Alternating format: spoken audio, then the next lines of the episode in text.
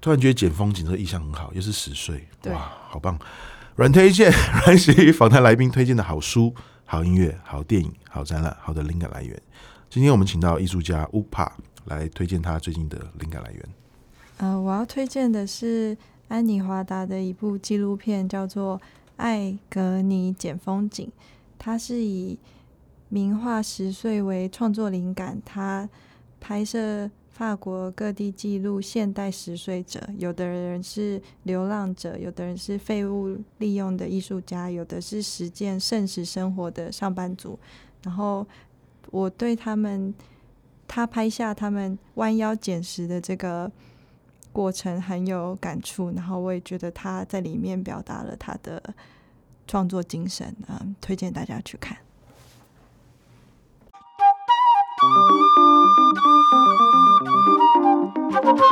Thank